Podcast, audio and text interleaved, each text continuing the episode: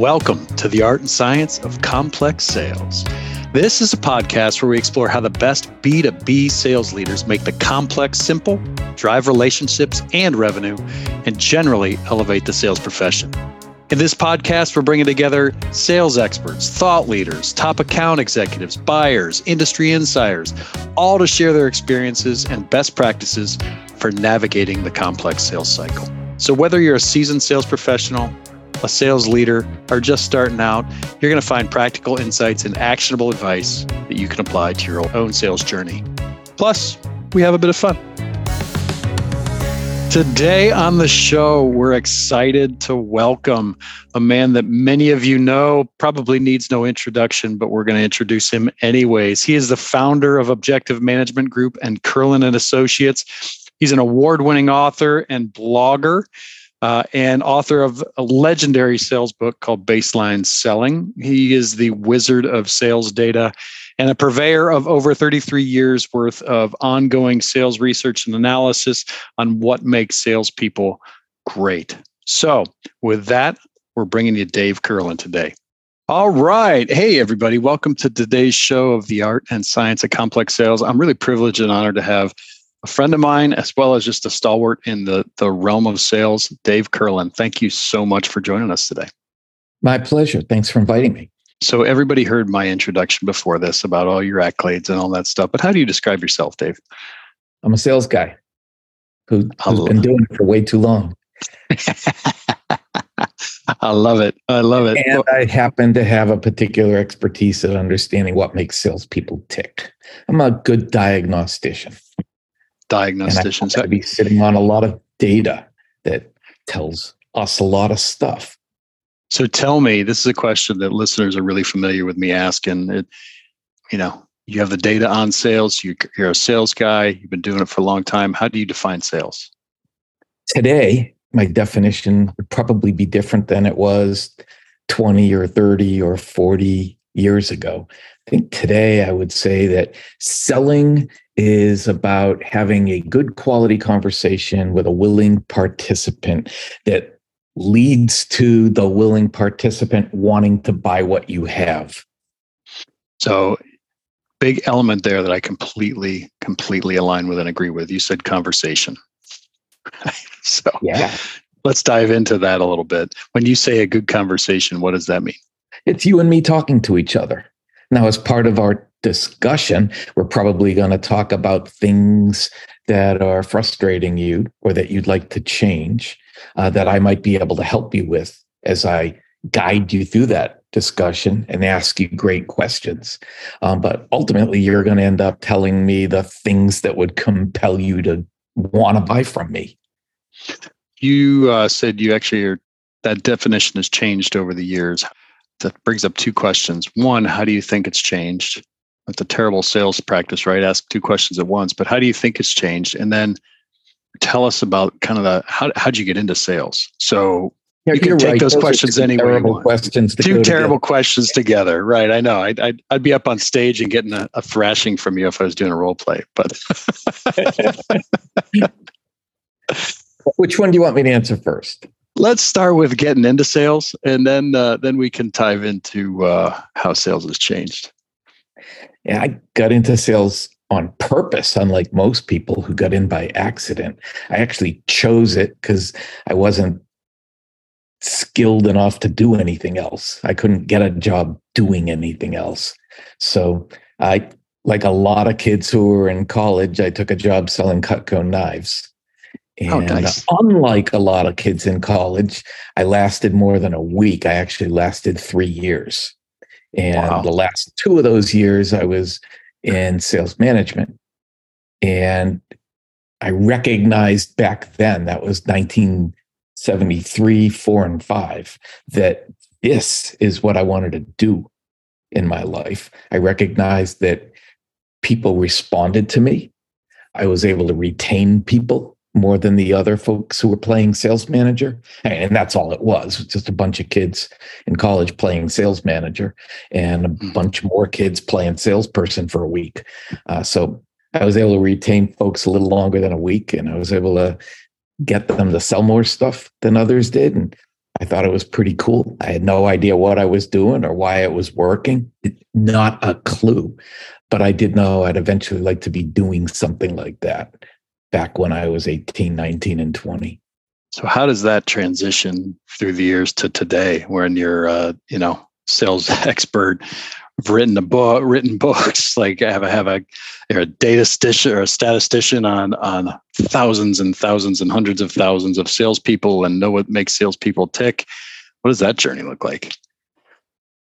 That's a great question. I never really thought about it in that context, but I think if you use the word expert, whether it's a sales expert, uh, whether it's an industry leader, whether it's uh, award-winning blogger or author, th- those things just evolved over time. I don't think I set out to be any of those things. When I started the business, it was just to start a business, but I've always had lots of ideas. I've always had a busy mind. And uh, so these offshoots of being a sales expert just became ways to express what was going on in my head. So if you do it long enough and you do it well enough and you care enough about what you're doing, eventually people will start calling you an expert. Good call. So tell me about the well enough and uh, like define how, how has that changed through the years? I mean, you've obviously had to hit and do it well enough over the years. So how, what's what has evolved over time? I think one of the things that, that was really important is staying power. There's a lot of people that get into the sales space, whether hmm. it's consulting or writing or coaching or strategizing or training or general guruing. Uh, there's a lot of people, and, and social media has enabled this. You know, used to be you'd put a shingle on, but the shingle didn't get you any business. You know, just having a shingle on your door, you had to go and make cold calls. And a lot of people wouldn't last the first year because no matter where they came from and what they knew, uh, if they couldn't get people to pay them for their services, they had to go and get a job social media has enabled people to uh, more easily get some business via LinkedIn and Facebook. So I think it's easier to get started than it was, but a lot of those same people who get into the same same space are suddenly uh, chief revenue officers and senior VPs of sales and sales directors at corporations that just plucked them uh, because they were willing to pay more than that new consultant was actually able to earn on their own. So, uh, to a certain degree, it's survival of the fittest. I think being a good diagnostician in the early days, being able to quickly figure out why a salesperson was failing, why a sales team wasn't performing, uh, I believe that gave me an edge and and clearly uh, with all the work we do at objective management group in evaluating sales teams and assessing sales candidates that's another e- expression of what i was good at is that the diagnostics. So that's been an evolution as we learn to find more and more and more and more of the things that differentiate top from bottom salespeoples and learn to make our evaluations and assessments more and more accurate and predictive so between the longevity and the outlets and the tools, I think the rest just happened.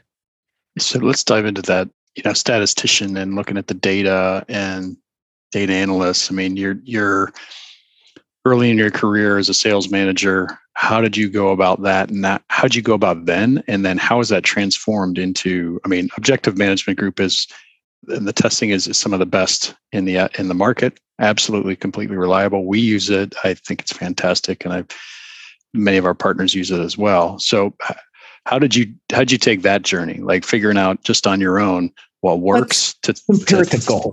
Yeah, all my buddies used to say, "Dave, when are you going to come on the golf course and play golf with us?" And I'm like, "I'm not going to play golf. Uh, maybe when I'm 50, I'll play golf."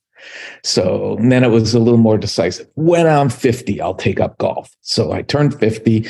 My wife bought me my first set of clubs. I went out and I, I couldn't even hit a golf ball, never mind hit it straight or hit it in the air or hit it where it wanted it to go. Just hitting it was a challenge. And the sport that I thought was boring as hell you know, hitting a stationary ball. You know, compared to hitting a baseball, how hard could it be? It was hard. So there are millions of golfers out there. And uh, I, I think to the same degree, there's millions of sales managers and sales leaders out there. So just because we are one doesn't make us any good at it, doesn't mean we're experts, doesn't mean we're effective, doesn't mean we're efficient. And it takes, like Malcolm Gladwell, I don't remember which book it was where he said it takes 10,000 hours. You don't become mm-hmm. a success overnight. Tipping, is that, I think that one's tipping point. tipping yeah. point. Yeah, tipping point. But it could have been Blink or what the dogs yeah. saw. um, talking to strangers. Think, no, it wasn't. Yeah, I think I think it is. I don't know because they're all good. But anyhow, yeah. So I think that's true for salespeople, sales managers, sales leaders, and the people in our space, the the mm-hmm. sales experts you just can't proclaim any expertise and you certainly can't demonstrate expertise if you haven't been doing what you're doing for 10,000 hours. And I don't mean, you know, well, I work 40 hours a week. So that's 160 hours a month. So that's what, 1,800 hours a year. So I've been doing this eight years. I got my 10,000. No, not just clock time, but 10,000 hours of actually being on sales calls and coaching salespeople and developing sales teams and training sales teams and in my case doing the diagnostics and mining the data and talking about it and living it and breathing it. So it takes years to develop that expertise in, in any role. So let's talk about let's talk about the diagnostics that you're finding day. One more point though. Yeah, yeah. No, let's I've been golfing now for 17 years. Okay. And I'm just as bad as that first day when I couldn't hit the ball. You know, because I have not put in the 10,000 hours and I have not attempted to get better every day. And I have not applied myself and practiced and role played and gotten coaching. First year I did. So I'm about as far as I got after a first year of lessons. Um, and that's true in sales, sales management, sales leadership, and sales consulting too. It has to be a constant evolution, improvement, and practice of the skill.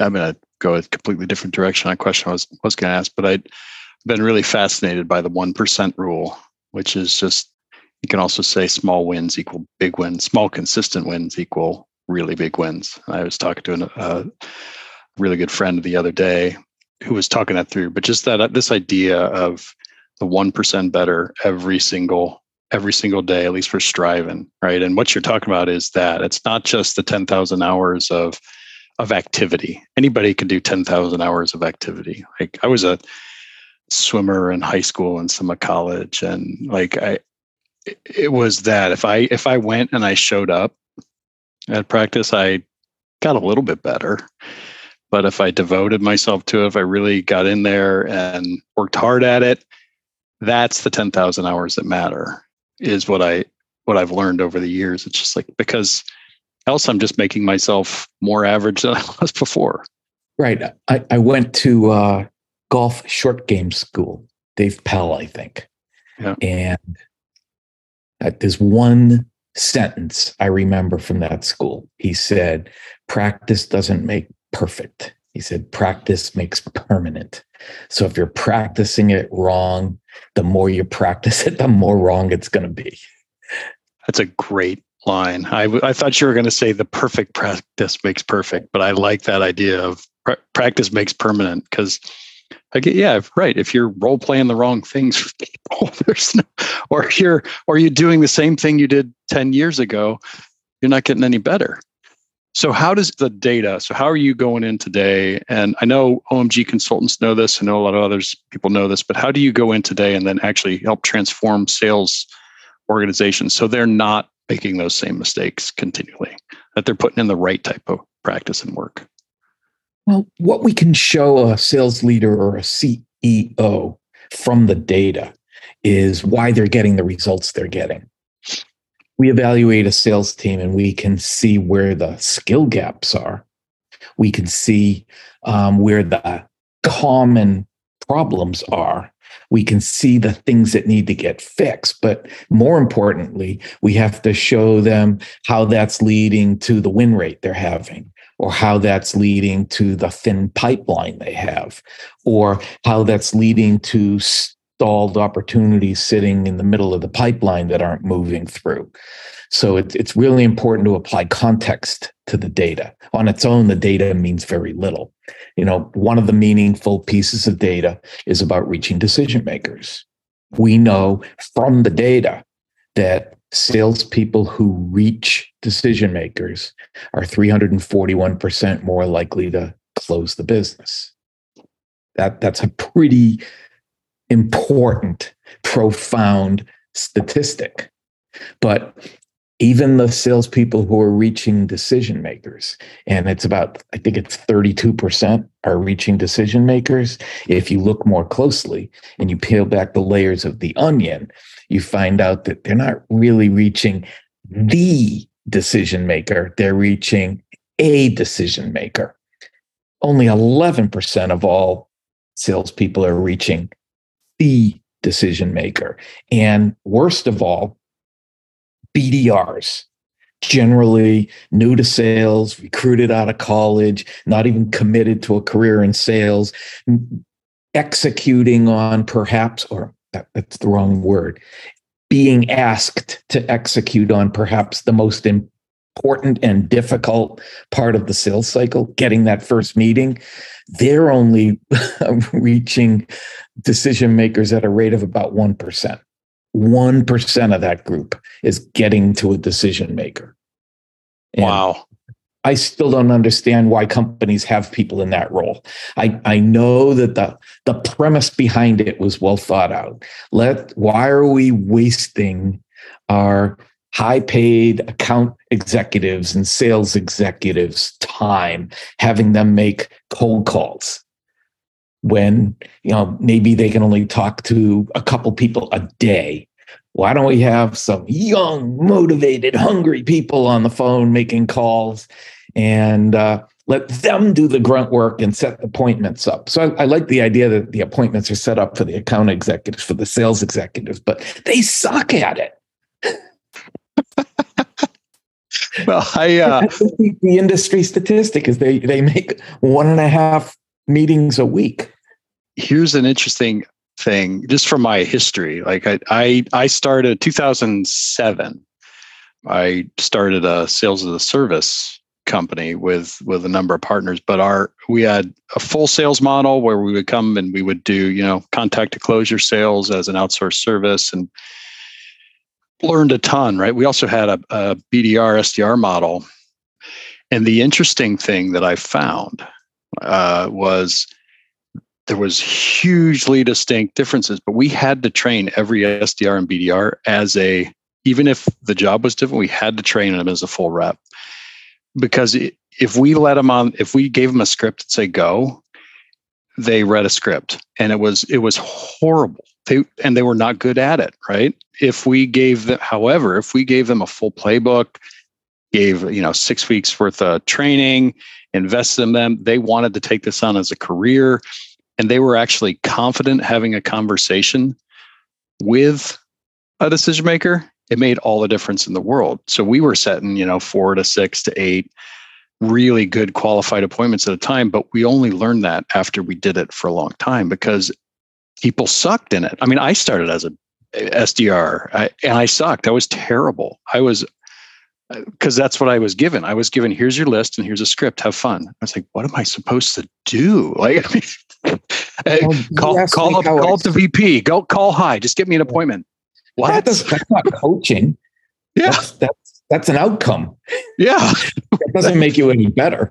No, that, no that's one of my pet peeves. That so much coaching is not instructional, and it, it's not uh, tactical. It's not even strategical. It's just outcome based. Like mm-hmm. uh, we're a baseball family. My son's a college baseball player, and I remember in youth baseball, it used to drive me nuts. Um, there'd be a kid pitching, and he'd be wild, and he'd be walking kids, and the coach would yell, "Throw strikes!" Oh, obviously the, the kid is trying to throw the dice. He's not trying to be wild, but why don't you coach him? Do something instructive, like point out that uh, he's aligned toward the left of home plate, or he's not extending his arm and throwing downhill, or that he's not driving his off his back leg and pushing forward, or that he's overthrowing, or anything, even if it was wrong, anything other than throw strikes. Yes. And your experience mirrors the experience I had selling Cutco knives, where all the new college kids were basically given a 30 minute script, a demo to memorize. And they, they didn't bother teaching anybody to sell unless they were there for a month. So at, at the one month point, somebody taught me to sell, which wasn't a whole lot more than the script, but it allowed me to go off script. And after six months, I mean, that was that was amazing. He's been with us six months. Mm-hmm. Uh, then a, a VP of sales took me under his wing and taught me how to sell, which had nothing to do with demos, nothing to do with opening the sample case, nothing to do with making a presentation, nothing to do with anything other than ask, listening and asking questions. That is so. I mean, it's it's funny. It's different times, but it's the exact same type of uh, my first SDR role. It's the exact same type, and I just it frustrated me so much. It was actually why it was like six years later that we started this company because it I literally was given like three sheets and a product information, a database that was supposed to be phone book, and then a and then it was call high set appointments. Okay, wonderful. Uh, and, and, and by the way, you're measured on phone time. By the way, you're measured on phone time and the number of phone calls you make. And that you, model is baked in to the insurance industry and the car, the automobile industry at the dealership level. Is it's just a, a model of give them a script, let them sell to their friends and their relatives, and churn them, and we'll do it all over again. They expect 90% turnover. It's mm-hmm. dumb. It's inefficient. It's impractical. It makes no common sense. But they've been doing it so long that way. They're not. They're still not willing to change it. Yeah, I, have noticed in the software industry too, as we dive in, I wonder if you find this as you're going in and working with companies that sometimes on coaching, right? Sometimes coaching is, well, you didn't fill out that box in the CRM, or you did, you know, you, you know, eh, or you didn't put this in correctly.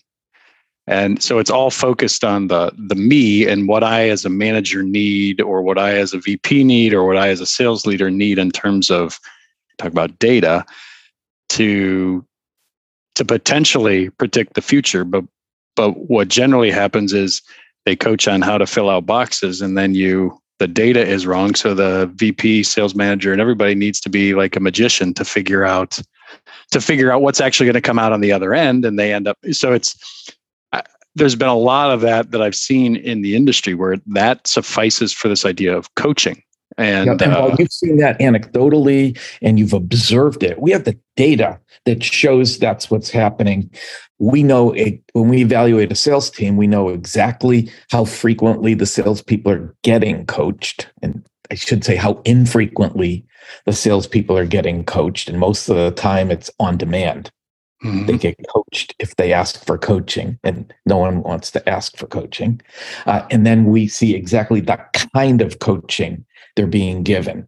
And when they're coached, it's usually help with pricing, with proposals, with technical information, and it's rarely uh, about a sales specific opportunity. It's rarely tactical. It's rarely strategic. It's rarely rarely uh, to help them improve as salespeople.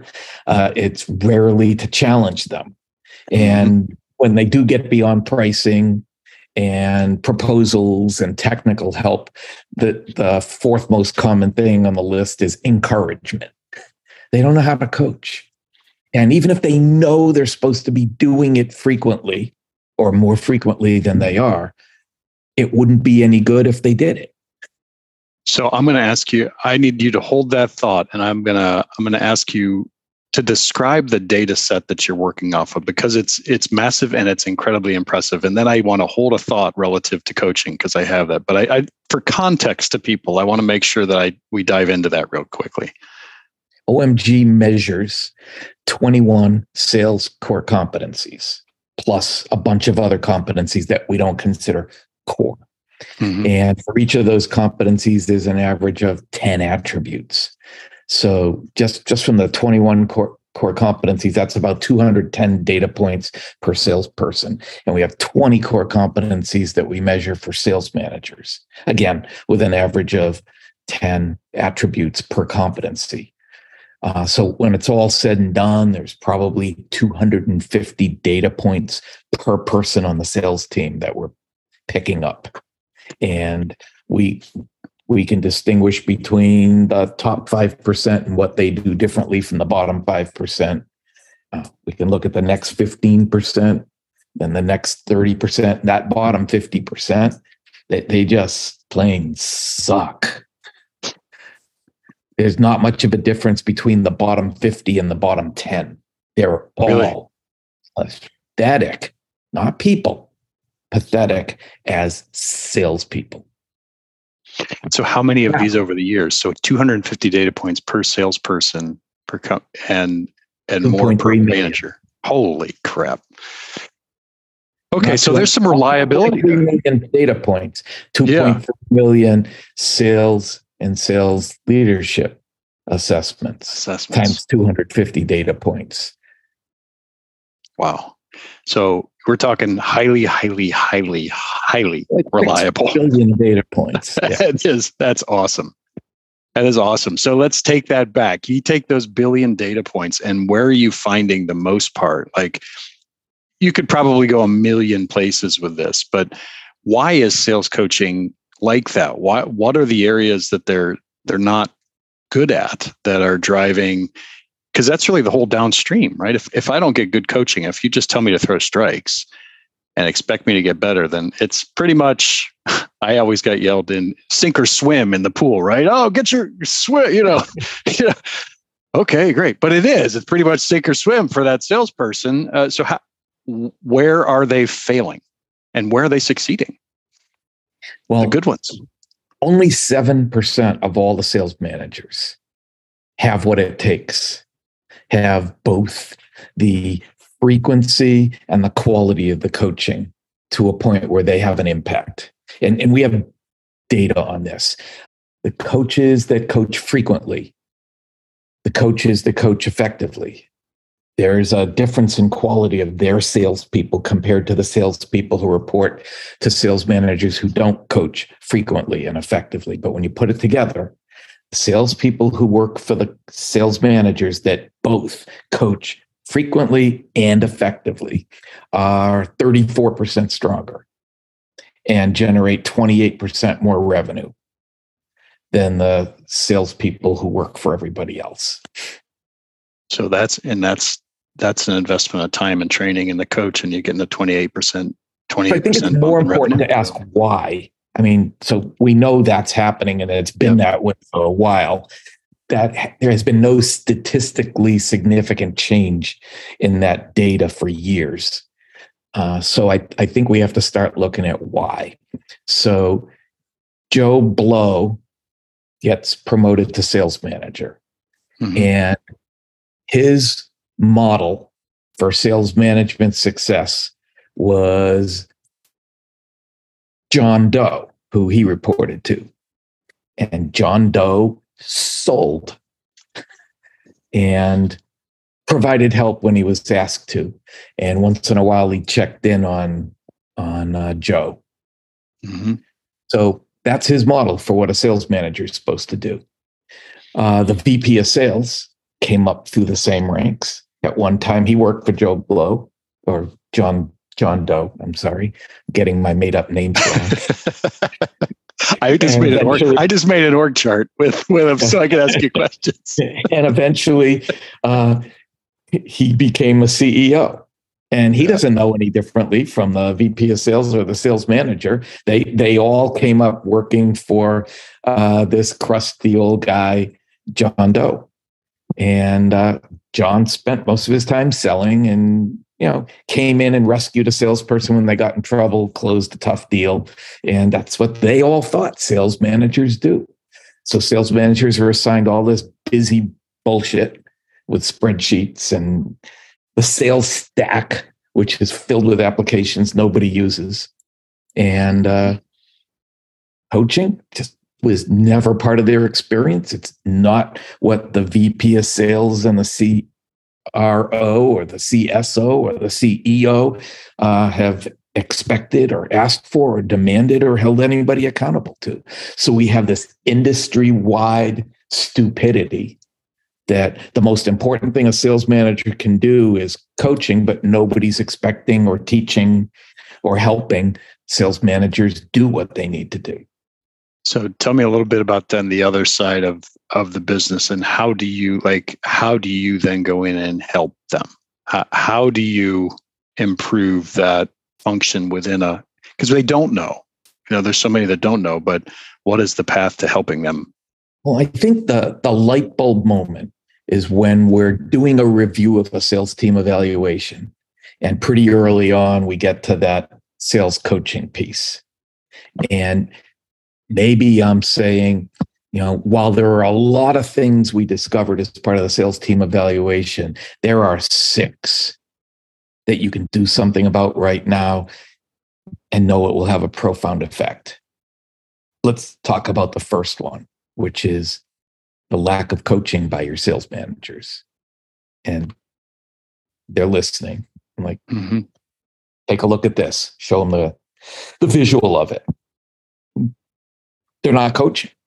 They're just not coaching. And when they do have a conversation that they think is coaching, it's not any of these things which do qualify as coaching. It's these other things which don't qualify as coaching. Then I just shut up.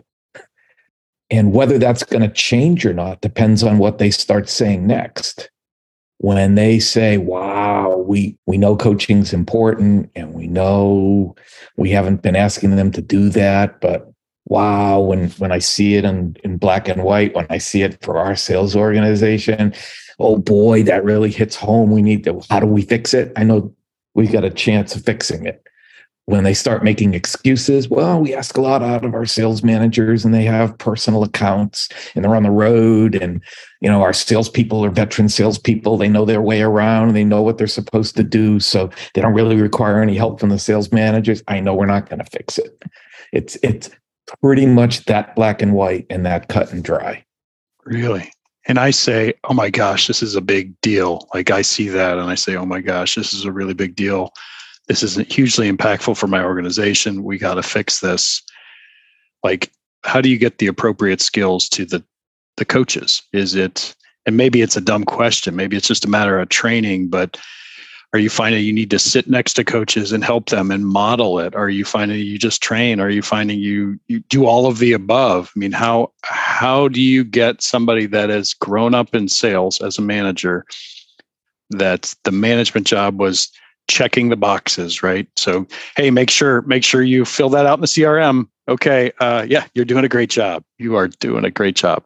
How do you take that into actionable, insights based coaching?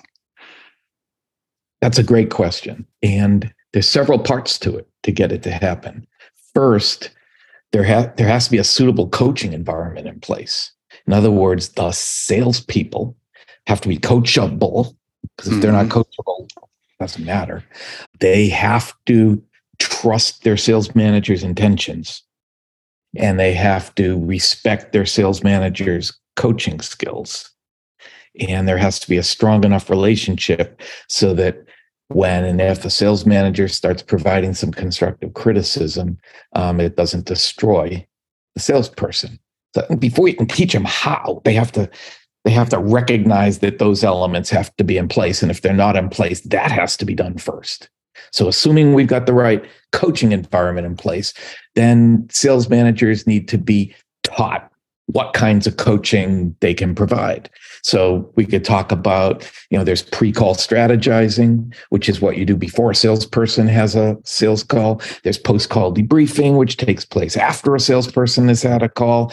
And there's a, a pipeline opportunity review, which is when we dissect the opportunity and do strategy. So when they when they start to recognize that that those different types of coaching are available, then you have to show them the elements. Okay, so these are the elements of a pre-call strategy coaching conversation. These are the elements of a post-call debrief. The pre-call strategy works this way, the post-call debrief works that way, and the crucial tool to be able to make that happen is role play. And I, I don't know how other sales experts teach sales managers to coach, but at uh, my other company at Kurlan and Associates, mm-hmm. we forced them to listen to about six hours of recorded coaching calls, real live recorded coaching calls. They weren't scripted. And we specifically used the ones that were mostly role play. So they listened to the coaching conversations, which run about 20 to 30 minutes. They listen to the role play component and they listen to the lessons learned at the end and what the follow up next steps will be. And that's when they get it.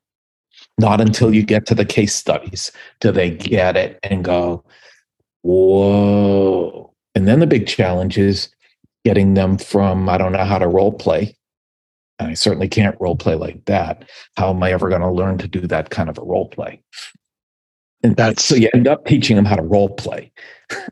well, that's teaching them how to throw strikes, right? Exactly. Which that and and I had a specific reason for asking that question because it's it's it goes through. I mean, for me, that just connects the dots on why I really need this objective data testing based on on what my sales organization looks like today and then all the way down through to okay if if that is you know if coaching is one of the things that pops up and i have a team that's coachable all the way down through how i activate it right? The, and that to me it's just a journey that people don't get uh, they don't understand all the components of it. I find most people i talk to oh yeah coaching it's great but just hire another manager. Or you know sales process implementation. That's great you know they don't have a sales process that's great. We'll just hire another manager you know? It, it but the level of depth of data that you can provide all, and then all the way down to actionable actionable uh, that you can take action on how to exactly improve is is pretty incredible after billions and billions of data points. Exactly. So um, that too becomes a journey for the sales managers that they're not going to go from not coaching to coaching. They're not going to go from coaching poorly to coaching effectively. It's a months long journey to get them to the point where they can really have a positive impact on the salespeople who report to them. So let me, where is, and this is a loaded question, I'm sure. So if you don't want to answer it, don't answer it. But like where in the sales, where in the sales management and leadership and structure is it the most effective to make an impact? Like, where can you make impacts immediately if you get in there and help change? Sales process. And now we're now we're making the connection to membrane. Yeah. Most companies have something in place that they call a sales process, mm-hmm. um, but it, it's usually, you know, there might be 13 steps, but it's usually no more complicated than book a meeting, qualify, and close. Mm-hmm. Maybe a presentation, and a proposal are in there. So we rebuild, re-sequence, we re-optimize their sales process so that it's repeatable, it's predictable, and it can be followed by everybody. And getting getting the right sales process in place and getting everybody following it is the first step. I mean, just that will increase revenue uh, then training would be designed to demonstrate to them what this stage sounds like when you're having that good conversation. And that's repeated for all four or five or six stages in the sales process. And the training is milestone specific. So here's how you have the conversation to move from milestone A to milestone B. And this is what good sounds like. And let's role play it so you really understand what it sounds like. And then coaching is when you can get the sales manager to not only coach to the content, but coach to it within the sales process, the process, so that the coaching is stage specific. Or if they're debriefing, uh, they can back them up through the process so the salesperson can see what they skipped, what they missed, where they jumped ahead, what they weren't thorough on, what they didn't find out, what they didn't ask. So we can get. It's always going to come down to what they didn't ask. Yeah, and we get a ton of data on this front end about skills and how people can fit into, but it's really around how they can fit into the. I mean, if you think about it, now I'm connecting these dots. It's really about how they can fit into this optimal sales process or this process that we can we can create or that we should have eh, or create, and then how we then train on that, coach to that, level up to that, and make it absolutely repeatable so the data is is accurate, right? Yeah, so we're getting good data instead of junk data. Yeah, yeah, that makes sense. You did a great post on that, by the way. Um, we're this uh, episode's dropping in early April, so but you just uh, it, you just did a great post on that in terms of win rates. The one on win rates. Yeah, on win rates. I really appreciated that in terms of getting data, figuring out, you know, what is people talk about win rates. This will probably be our last topic, but people talk about win rates and uh, that post really broke down 10 different factors that go into win rates and i really appreciated it. What, what, prompted you to post that? sales. yeah. He said well we really want to improve our he said we want to know who our hunters are we want to know who our farmers are we want to know who our account managers are and mm-hmm. that would help. I'm like well that's nice to know. But what do you want to change? What what do you want your outcomes to be that are different from now. And he said, Oh, we want to improve our win rate. I'm like, okay. So do you know what it is now? He said, It's about 35%. I said, And what do you want to change it to? He said, We'd love to increase it by 5%. I said, That's it? Just a 5% boost in win rates?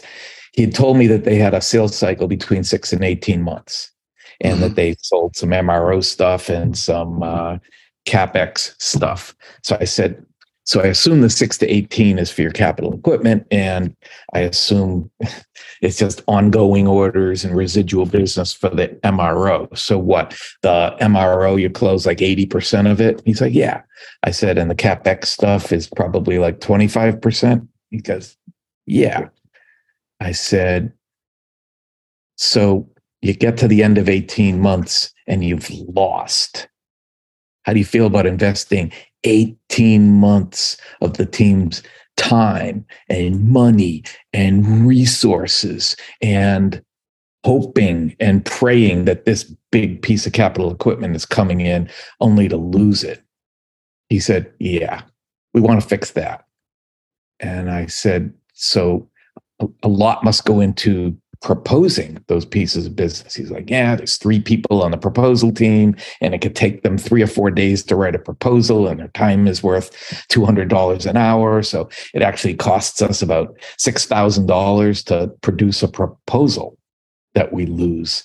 And the question I asked was, how much of those losses are because they did nothing as opposed to you lost it to a competitor? And he's like, huh. I don't think we're tracking that.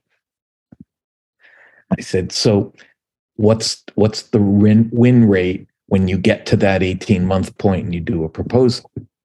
He said, well, then we're at 60%. I said, well, where are we measuring it from? The proposal? Or where's that 35% coming from? Is that some other place in the sales process?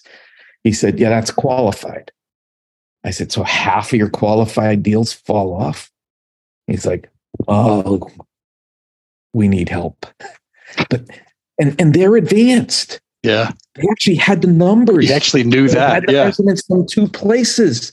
And they he had some sense of knowledge about what's actually going on, what leads to it, and what causes it to fall apart. He, he's way ahead of the curve, and they need help. And that's where most of the industry is. Uh, that's great. And, and I will refer anybody to that, uh, to your, both your blog and that specific uh, blog post. I think it's 10 reasons around uh, win rates, something like that. Yeah. It's a, it's a, uh, uh, it was a great, it was a great read. And overall, I gotta say thank you on behalf of the sales industry for the blog. The blog is uh, completely data backed. It's fantastic. Thank you. Your so rants, your rants are uh, are hysterical and fun, and I I just truly enjoy uh, truly enjoy them. So I try and push them out whenever I can. Thank you. Um, So That you're being the said- person who reads the blog articles and watches. I do, I do. I'm, I'm that one you get on uh, that one person that you get on uh, uh, web analytics. That would be that would be me. But hey, Dave. That being said, I just want to thank you for coming on. We're running out of time, so um, is there any people are going to need to get a hold of Objective Management Group after this to do some do some testing as well as Curl and Associates? How do they get a hold of you?